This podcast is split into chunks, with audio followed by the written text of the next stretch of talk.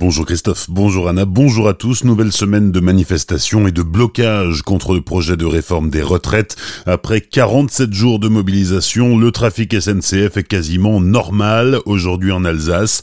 Si vous devez vous rendre à Paris, 11 lignes de métro sur 16 fonctionnent normalement. En revanche, la grève se poursuit chez les avocats. Notez aussi qu'une nouvelle journée de mobilisation nationale est prévue vendredi. Ce sera la septième depuis le début du mouvement le 5 décembre dernier c'est aussi vendredi le 24 janvier que sera examiné le projet de loi en Conseil des ministres. Le corps de Nathalie Martel découvert samedi après-midi dans une zone boisée de Roufac. Cette femme âgée de 48 ans faisait l'objet d'un avis de recherche. Elle avait quitté son domicile de Roufac mardi sans papier d'identité ni téléphone. Ses proches avaient alerté la gendarmerie qui avait ouvert une enquête pour disparition inquiétante. La disparition de Gérard Eckert, il était l'un des plus grands chefs alsacien, reconnu comme tel par ses pairs. Originaire de Moselle, il avait roulé sa bosse dans de établissements comme chez Vladimir à Strasbourg ou chez Bocuse à Collonges. C'est à Dorlisheim qu'il s'était établi il y a plusieurs années et où il a tiré sa révérence. Municipal à Célestat, Caroline Reiss, tête de liste de Célestat Terhumaniste, organise une réunion publique ce soir autour du thème La ville écologique.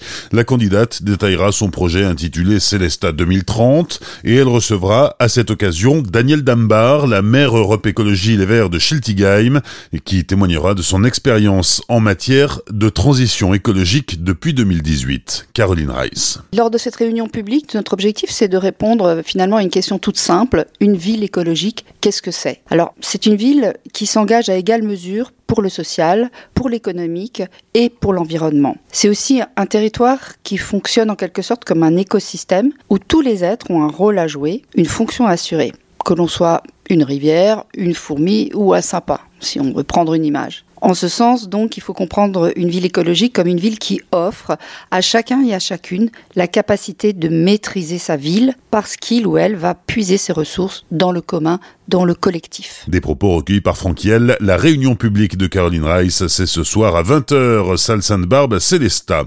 561 652, c'est le nombre de visiteurs du château du Haut-Königsbourg en 2019, un chiffre en hausse de 4% par rapport à 2018.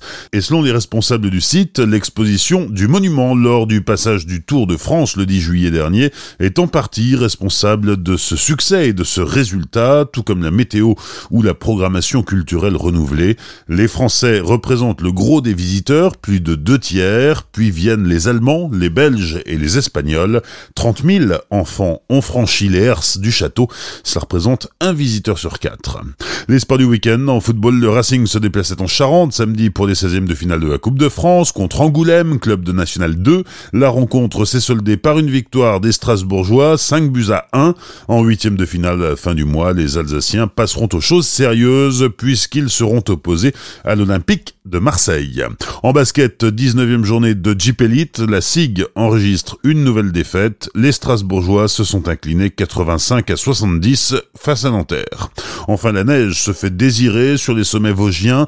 Hier au Markstein, les promeneurs avait sorti les luges à défaut de pouvoir skier. Il faisait moins 4 degrés et c'est largement suffisant pour mettre en route les canons à neige. Pour chasser les skis, il faudra encore patienter un peu. Bonne matinée et belle journée sur Azure FM. Voici la météo.